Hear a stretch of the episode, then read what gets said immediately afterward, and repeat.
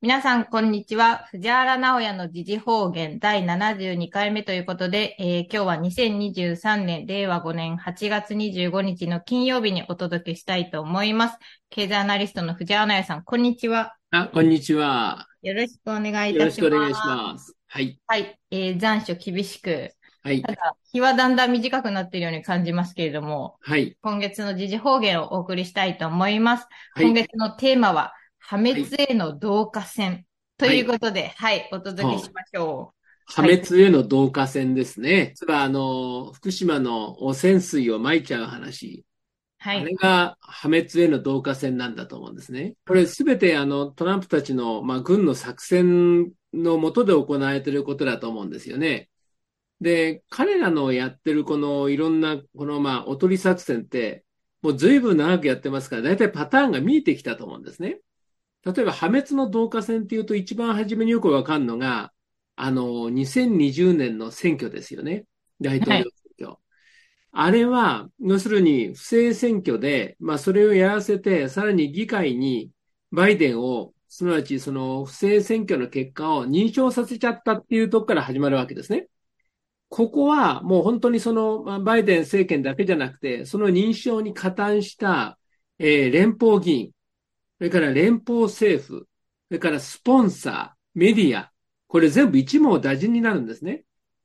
で、トランプたちは、これ、あの、あれですよね、えー外国干渉の選挙に関する、えー大統領令出してるし、そもそもこれもう反乱罪の世界に入ってきますから、一網打尽にできるわけですね。うんですから、例えば、あの、不正選挙しなかった、あるいは不正選挙の結果を認証しなかったっていうと、この破滅への同化線は途中で消えたんですよね。 なるほど。え消えたんですよ。ところが、最後までやっちゃったから、はい。破滅への同化線がそのまま破滅にい至ったわけね。破滅にだからもう完全に入っていて、はい。すでに破滅は進んでいて、まあ、全体のカサンドラクロスに今なってきましたよね。ディープステート全体のカサンドラクロスがこれなってきましたよね。ですから20年の大統領選挙っていうのは、そそれそのものとあとそれ認証したっていうこと自身がですね、破滅の同化線だったんですね。それからウクライナ戦争がそうですね。ウクライナについては2014年にクーデターをネオネオコンが起こして、以来ずっとその戦争準備をしてきたと。しかし、プーチンたちは特別作戦を始めるときに、みんなこれは一気にウクライナを制圧しちゃうんだろうと思ったんですが、全然そうじゃなかったんですね。わずか4万人だけ出してきて、軍事的圧力をかけないで、ウクライナと和平を結ぼうとするわけですね。で、ウクライナも、だからもう開戦1ヶ月後にはもう和平の話に乗ってきてね。で、和平のお合意は、あの、トルコで、イスタンブールの会議でも行われて草案ができてたんですね。で、この段階で終わりにしてれば、まだディープステートのウクライナは形が残ったんだと思うんですよ。ネオコンも、えネオナチも、どっちもね。ところが、ここで和平を拒否したわけですね。イギリスとアメリカが。で、とことんやって、いよいよもうウクライナも無条件降伏になってきたわけですね。で、これ無条件降伏すると、ウクライナだけじゃなくて、NATO も吹っ飛ぶし、それから国防総省も吹っ飛んじゃうし、それからやっぱりその、いろんなシンジケートの連中も吹っ飛んじゃうし、あの、オリガルヒが吹っ飛んじゃいますよね、これね、やられるとね。だから本当なんかこう、ソ連崩壊を、おおいい機会にと、私腹を肥やしてやりたい方でやってた連中にとってみると、これ全部がカサンドラクロスなわけですね。その境目っていうのは、ウクライナの特別作戦の時に、要するに和平に応じなかったっていうところですよね。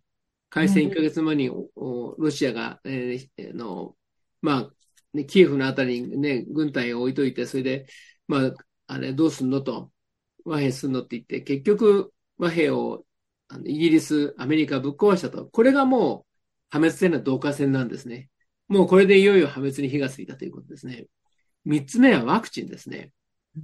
その、あの、コロナのワクチンですね。あれは、その科学的根拠によるものだとか言ってましたよね。だから、例えばマスクをするなんていうことも科学的根拠によるものだと。最初言ってたら全部嘘だったんですね、あれ。もう今いろんな情報がもう暴露され、内部文書とか内部関係者の暴露によって、ワクチンには危険なものがたくさん入ってるし、それから副作用もとんでもないものがたくさんあるし、それからマスクなんか全然効果なかったんだと。で、そういうことがそれからその裏で金が流れていたんだということが次々分かっていて、さらにそのコロナウイルスについても、アメリカ主導の生物兵器研究で生まれたもんなんだったんだと。中国でやってただけの話なんだということはバレてきましたよね。で、これは、だから要するにその、うん、至るところは、まあ、アメリカの生物兵器研究、そして生物兵器を使う、だそれとインターネット製薬会社、ビル・ゲイツみたいなスポンサー、で、それを後押ししてた国防総省、アメリカ政府ね。このあたりが全部吹っ飛ぶ話ですよね。うん、そうすると、あの、ワクチンを無理やり打たせたというのは、あれはその破滅への導火線なんですね。こういう関係の連中の。ここもディープステートですよね。で、この破滅への導火線っていうのは、それやったら終わりだろうっていうところを、あえてやらせるっていうところがポイントですよね。みんなそうなんですよ。おい、そこまでやったらやばいぞという、一線を越えるのが破滅への導火線なんですよ。確その20年のね、その違法選挙も相当な違法選挙で、まあそれ自身も、まあ破滅への導火線なんだけど、それ以上にすごかったのは、その結果を連邦議会が、えー、認証しちゃったってことですよね、これ。もう連邦政府そのものがこう吹っ飛ぶ話になるわけで、だからやっちゃいけないことやっちゃったわけですね。ウクライナもせっかく和平がまとまったのに和平ひっくり返して、最後まで戦争やっちゃったから、全部無条件降伏に至るわけですね。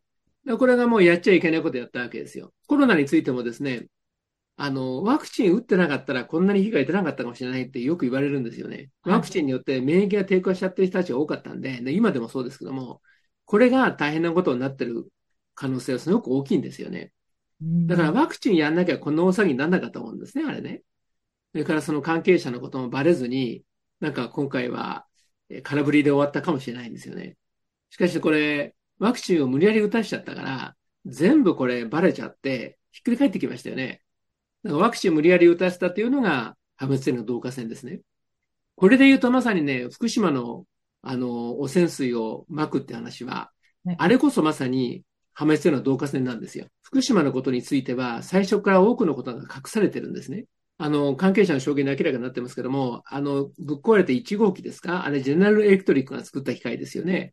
ジェネラルエレクトリックのエンジニアが、蒸気発生器かなんかに、ひび割れがあるのを見つけるんですよね。それをこう通報するんだけど、誰も相手にしないわけですよ。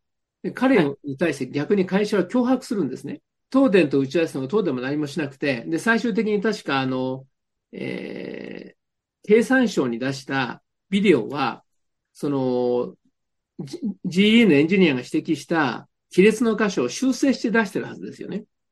修正して。ええー、だからその、福島原発の事故の陰には、間違いなく GE がいるんですよ、あれ。なるほど。それから、福島原発では死者、死傷者ゼロだった、原発事故で死傷者ゼロだったって言ってますよね。はい。違うんですよ。あれ、会場にいたアメリカ軍人に大量の死傷者が出たんですよ。ああの時はですね、ものすごい西風が吹いてたでしょはい。西風の中に弁当をやって、あともう一つ水素爆発という二つの大きな事件が起きるわけですね。特に最初の弁当の時に、弁当っていうのはその、ものすごくその熱い、えー、核原子炉の格納容器から中の空気逃しちゃうってことですから、これは要するにものすごく熱くて、気温が、はい、温度が高くて、そしてそのいろんな有害物質が溜まった空気の塊が出てくるって意味なんですね。当時、あの、太平洋にいた空母ロナルド・レーガンの真上にやってきちゃったんですよ。あの、お友達関係者の証言が出ていて、生暖かい風がね、吹いてきたんだと。はい、そして、口の中に血の味とか、アルミの味とか、銅の味がしたんだって証言がいくつも出てるんですね。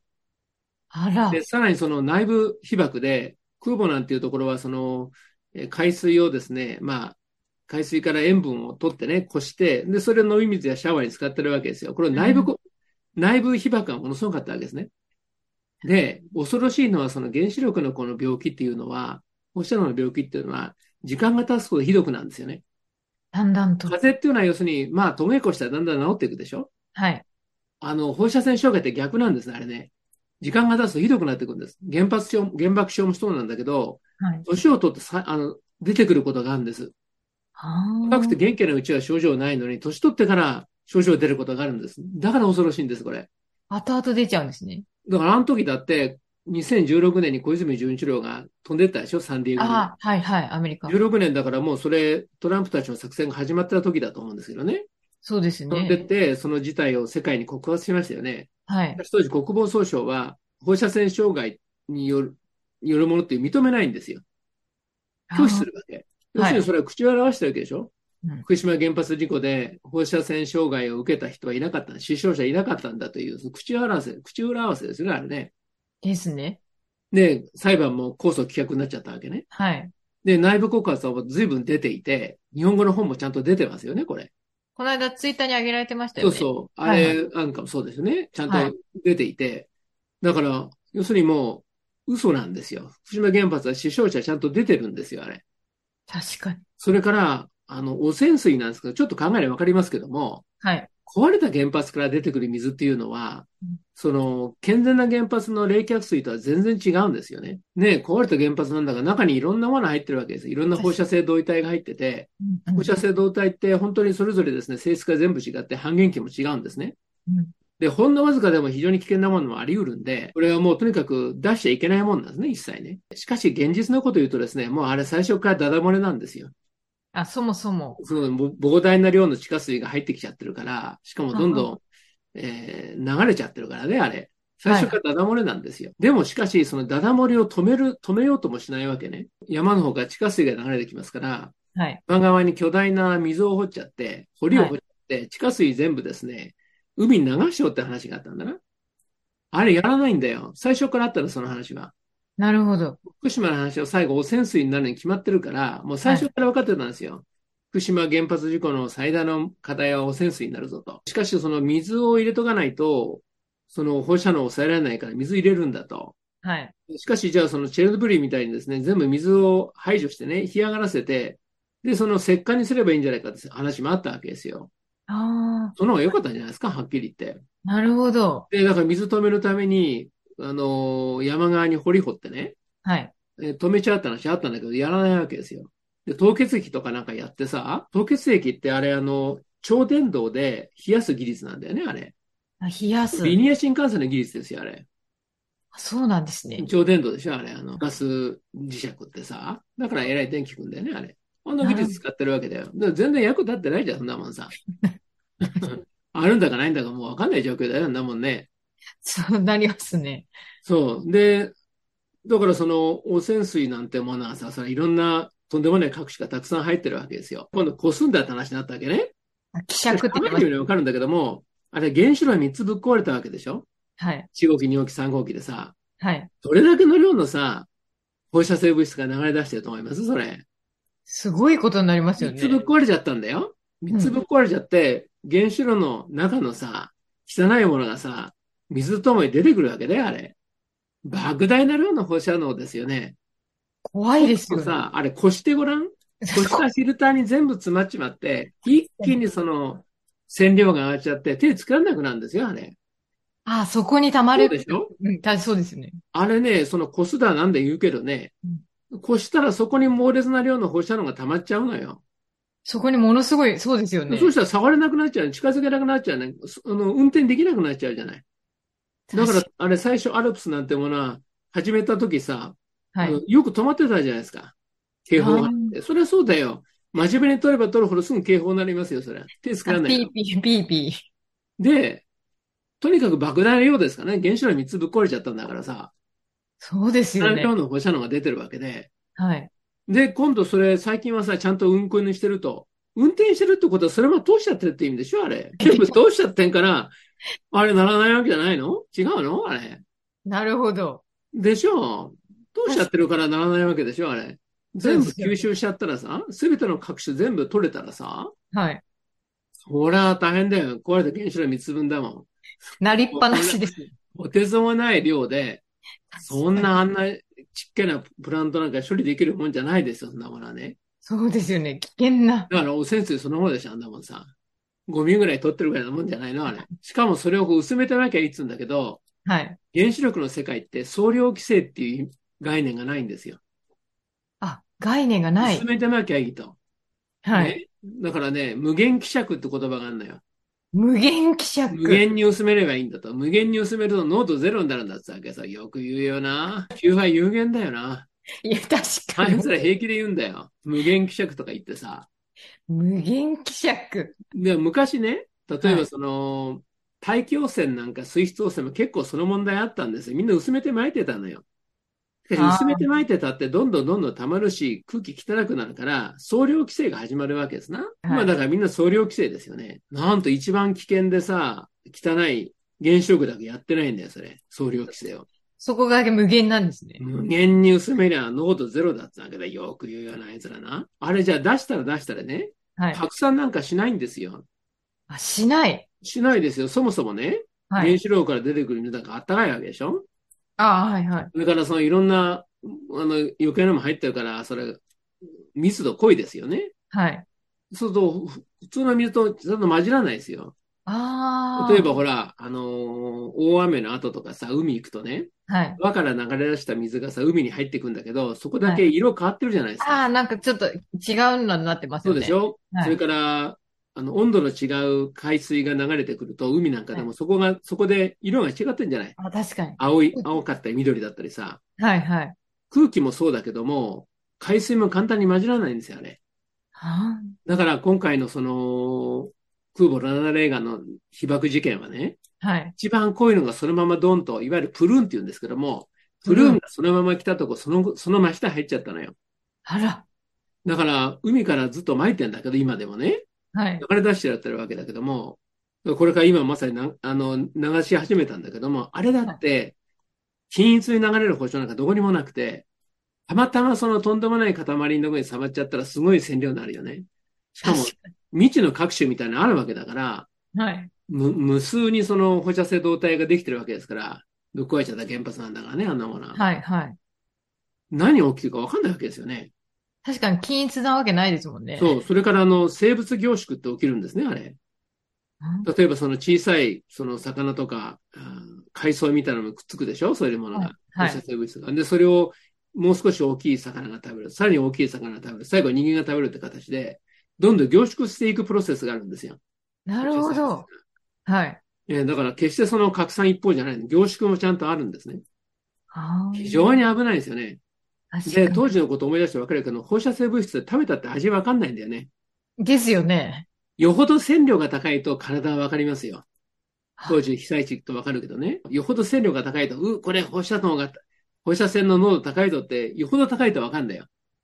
頭がキンと痛くなるお。っしゃってましたよね、頭が。でも、食べ物に、はい。まあ、急性放射線障害が出るほどのものなら知らないけども、はい。食べ物に線量が、例えば3000ベクレルとか4000ベクレルとか言った時ねうん、食べてわかりますかってまずわかんないよね。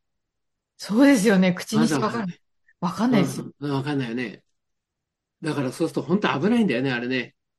人間ってだからそういう意味で放射能に対する防御ってないですよね。人間の体だったら生物ってね。そうですよね。うん、なんか臭いものとか汚いものとか見るとなんか、ねえ、こう敬遠する。それはわかるけども、うん。腐敗とかさ、はい。放射能についてはほとんど人間ってないよね、あれね。確かに。防御機能がね。そうです危よないですよね。傷んでるものとかじゃないですもんね、だってねそう。で、そういういろんなもろもろがあるのに全部隠してるわけでしょはい。で、科学的根拠があるから、科学的に安全だから流してるって言っちゃってるわけでしょこれほら、ワクチンと同じだと思わないあ、確かに。嘘を全部隠して、 本当のこと全部隠して、嘘ついて、正しいって言ってやってるのは、これワクチンと同じじゃないですか、これ。全部作戦なんだと思うんだよ。あ政治あ。的に考えたって今こんなもんやる必要ないですよ。ですよね。 30年かけて巻くんでしょ別に今年やる必要なくて、いいじゃないですか、再来年やったって。そうですよね。もう今内閣支持率はどんどん下がってるわけなんだから、要するにこれって最後日本にいるディープステートを追放するための、要するに同化戦でしょ確かに。日本政府も吹き飛ばすんだけども、これを支援しているディープステート、アメリカの戦争や NATO、そういうあたりも全部吹っ飛ばすという、その、壊滅させ、破滅させるという作戦でしょ、これ。ね。藤原先生、あれですもんね。以前から日本が最後っておっしゃってますもんね。そうだよ。今日もなんか、あのーあれよ、成城新聞、米軍の新聞見てたらさ、この間その7月に赴任したばかりの、あの、横須賀の駆逐艦の司令官解任された話が出て、あったのね。はい。その原因が、理由が今日新聞出ていて、バリ島沖で軽い座礁しちゃったってんだな、その駆逐艦が。へにえ。なったと。変な話なんだよ。前にね、日本にいる、そのアメリカのイージス艦だよな、あれ。ミサイル艦。はい。あれがね、衝突事故を起こしてね、大騒ぎになった。2回ぐらいやんなかったっけ衝突事故。で、当然、上の方首だよね。はい。艦長とかさ。なんかさ、ああいうの見てると、その作戦なんだと思うんだよな。あ、それも。ええ、その、関係者を吹き飛ばすための作戦なんじゃ、なんじゃないかと思うんですよ。なるほど。確かに。だから、あの今回クビになったね、その駆逐艦の艦長っていうのは、うんうあれ日系人で、ん、そうですよね国。防総省の日本政策関係のデスクやってた男だよね、あれ。プステートじゃない。なるほど。ねえ、それ吹き飛んだよ。そうですねそ。れから、厚木のね、海軍の司令官交代したって今日新聞載ってんだよ。やはり、成城新聞にね。はい。次のやつも NATO から来てんだよ。あら。アジア版 NATO を作ろうとか言って、まああれできないけどさ、はできないで。ますだやってるわけな。NATO から転任してきた男だよ。厚木の海軍のトップがさ。なるほど。うん。なんかそういうのもだからもう、こりめがしに出しちゃってますよね。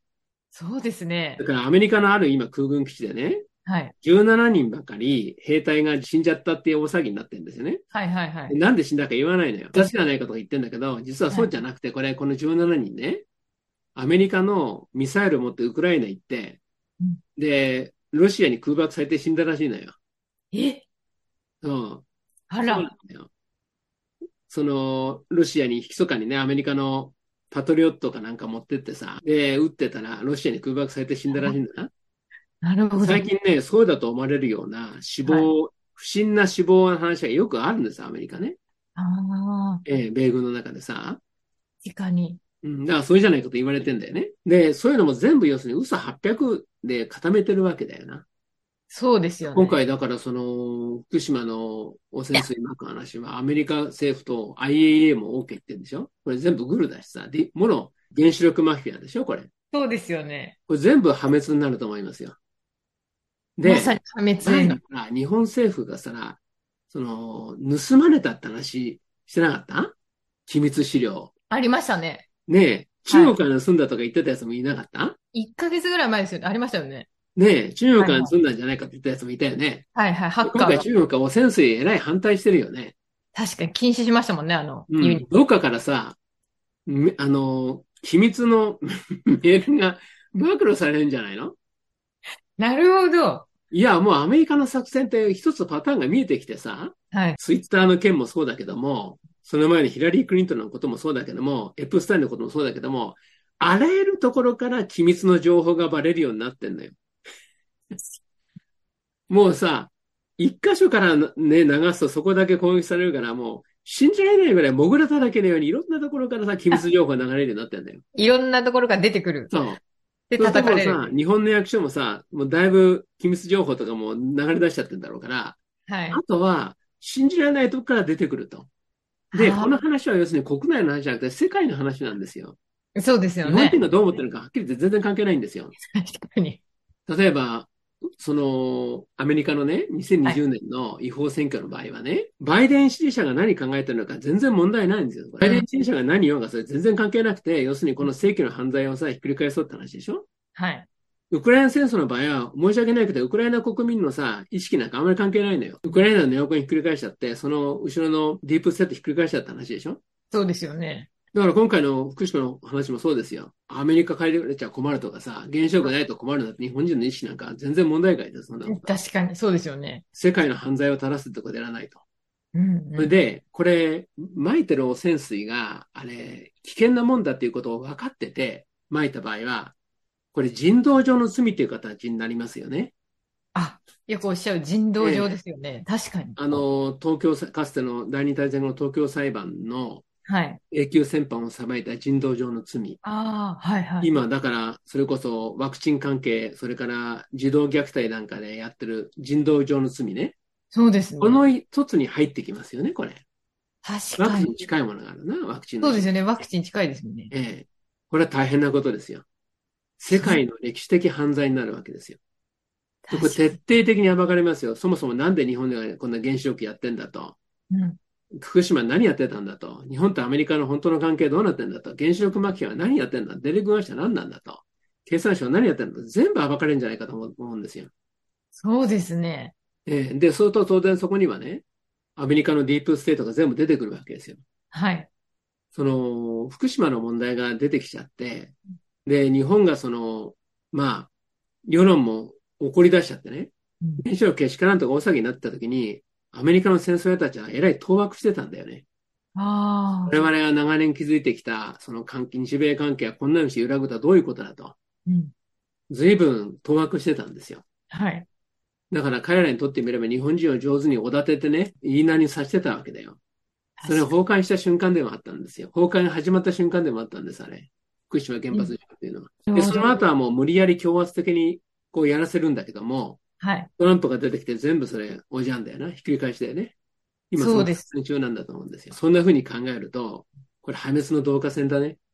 まさにはそうっです。きり言ってね、日本の、日本に救った、うん、ディープステートとか、全部ひっくり返そうと思うと、はい。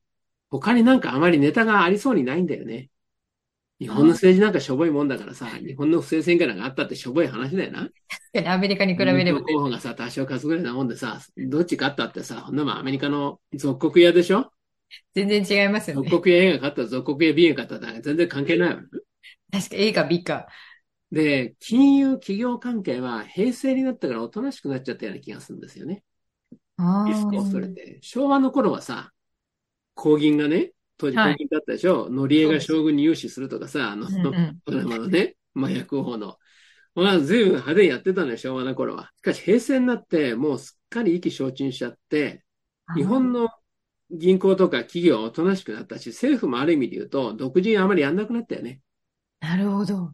そうすると、これひっくり返すのはなかなか大変で、うんで、戦争なんかやるともっと困るから、ですよね原。子力一番いい話だよね、これね。ああ、そういうことです。そういう、うん、ひっくり返す、その破滅させる、はい文化線で原子力一番いい話だよね。それが今、そう、そもそもさ、もう事故からずっと流れ出しちゃってるわけだから、まあ逆に言うとね、はい。そのこの程度の被害で今んとこ住んでるっていうのも、福島のあの土壌と海のやっぱりが豊かで、微生物による分解がやっぱ進んでんじゃないのあ、そもそものってことですよそう、我々ほら、微生物使った放射線の分解やりましたよね。行きましたよね高島さんはいはいね、やりましたよね。で、あの時よく分かったんですけども、はい。やっぱりその微生物の繁殖の大きい土地とか水の方がうん、それはよくその反応が進むんだね。ウクライナのチェルノブイリはなんであんなにいつまでたっても線量が高いままなのかって高島さんに聞いたら、いやあそこは寒くて微生物の活発がそのあまり日本ほど働き良くないからだって言ってたよね。寒すぎてですね。ええ、そういうことなんだよね、あれ。広島の原爆の後も急速にそのお線量減ってたのもそうだよね、あそこ。なるほど。そう。だから、やっぱり、その、幸か不幸か、豊かな土地でやってたから、まあ、分解が進んだってことなんでしょうな。ただ工業的にやってるわけじゃないから時間かかりますよね。そうです自ね。然自然の力で分解するわけだかうんうらん時間かかるわけで、地球の進化のプロセスみたいなものが再び繰り返される、耐えてるわけですからね。確じかゃあそに。の自然界が放射能を分解するなんて、その当たり前の話で、はい。地球はですね、生まれた時は放射能の世界ですよね、これ。あお知あらせの世界なんで、で、それがこの綺麗な地球になっていくわけですからう、んうんこれ全部地球、宇宙と地球の共同作業はい。で、ここまでなるわけね。その主たる担い手は微生物ですよ。確かに微生物の力で地球もこんなに綺麗になってきて、未だに綺麗なのを維持してるわけですから、なるほ微ど生。物が放射能のやつなんて当たり前の話で、それがあるから地球が存在してるわけじゃないですか。確かにそうですよね。ねえで、だからまあ、今後どうするんだって話は、まあ、そういうことを工業的にもう少し、情勢を加速させることはできるかもしれないな。それから、その、放射線障害になっちゃった人の場合は、体リセットしなきゃダメだよね。その中ですよね。最近、メドベッドとかいろんな話があるように、はい。その心と体をリセットするってことはやっぱできるんだってことだんだん分かってきたんだね。なるほど。そうすると慢性の病気とかやっぱり消えたりすることあるんですよ。うんそう、詳しいことはまだ関係者あまり言わないけどね。はいはいあるんですよ、そういうのは。なるほど。だからまあそういう方法で治すってことはできるんでしょうな。だからまあ悪党たちはとにかく破滅だよ。もう破滅へのう。ん。まあ日本ははっきり言って、今の日本政府はゼレンスキー政権みたいなもんだね。あ言いら、なりだよ。確かに。 NATO の言いなり、アメリカの戦争の言いなりだよね、あれな。確かに。あそしたら国にやっ同てじ。きたさ、NATO の将軍がなんかだよね、在日米軍、在日米海軍ですかなんか担うようだし、まあ、アメリカ大使館、あのエマニュエルってなんか大使がおるでしょ。いらっしゃいますい。ですね。はい。あれもなんかいろいろ車中してるんだろうしさ。まあ、うん言いなりだよ。だからゼレンスキーと岸田は同じようなもんだ。なるほど。だからトランプたちが一生懸命バイデンたちひっくり返してるからね。はいあ。れひっくり返ると、ウクライナも日本も一緒にひっくり返るわけだよ。で、イスラエルの超強硬派もね、全部同時ですよ。確かもちろんドルもひっくり返るわけよね。そういう意味では、今回は皆さん健康にお気をつけになりながら、にそうですよね。くれぐれも。 破滅の導火線に火がつきましたから、いよいよね、つけついどちうなゃっりてますか。まあ、高みの見物をしてっていただきたいと。あ、そうですね。といこと でございますね。はい見物していただいて。ははい。最後にですね、ちょっとお知らせをここで、えーさせていただきたいと思いますが、今日藤原先生からも先ほどちらっと出ましたが、えー私たちがご縁をいただきまして、一昨年かの、えー年末からですね、自然栽培にご縁をいただいて、去年いろいろ進めてまいりました。いよいよですね、えー来週の28日、8月28日の月曜日に、私たちが新しく立ち上げました NPO 法人全国自然栽培実行委員会という、まあ、自然栽培のお米を中心に、えー生産者の方から消費者、生活者の方までを皆さんを横につなごうという形で活動を進めたいと思いますので、えーぜひですね、この月曜日から始まるサイトを、このノートでも月曜日には公開しますので、ぜひ皆さんからお読みいただいて、えーご賛同いただいて、参画者としてご一緒いただけたら嬉しいです。藤原先生、ここも最後いただいていいですか一言。はい、そうですね。あの、いよいよ日本も自然栽培が本格的に普及期に入ってきたと思うんですね。えーここは本当に新しい農業を作んないと我々の未来もありませんので、ぜひ皆さんも参加していただいてね、えー協力していただければありがたいと思います。こういった新しい取り組みにもぜひご一緒いただきて、で、また来月こちらもお聞きいただければと思います。今月もありがとうございあまりがしとうございまたし。た。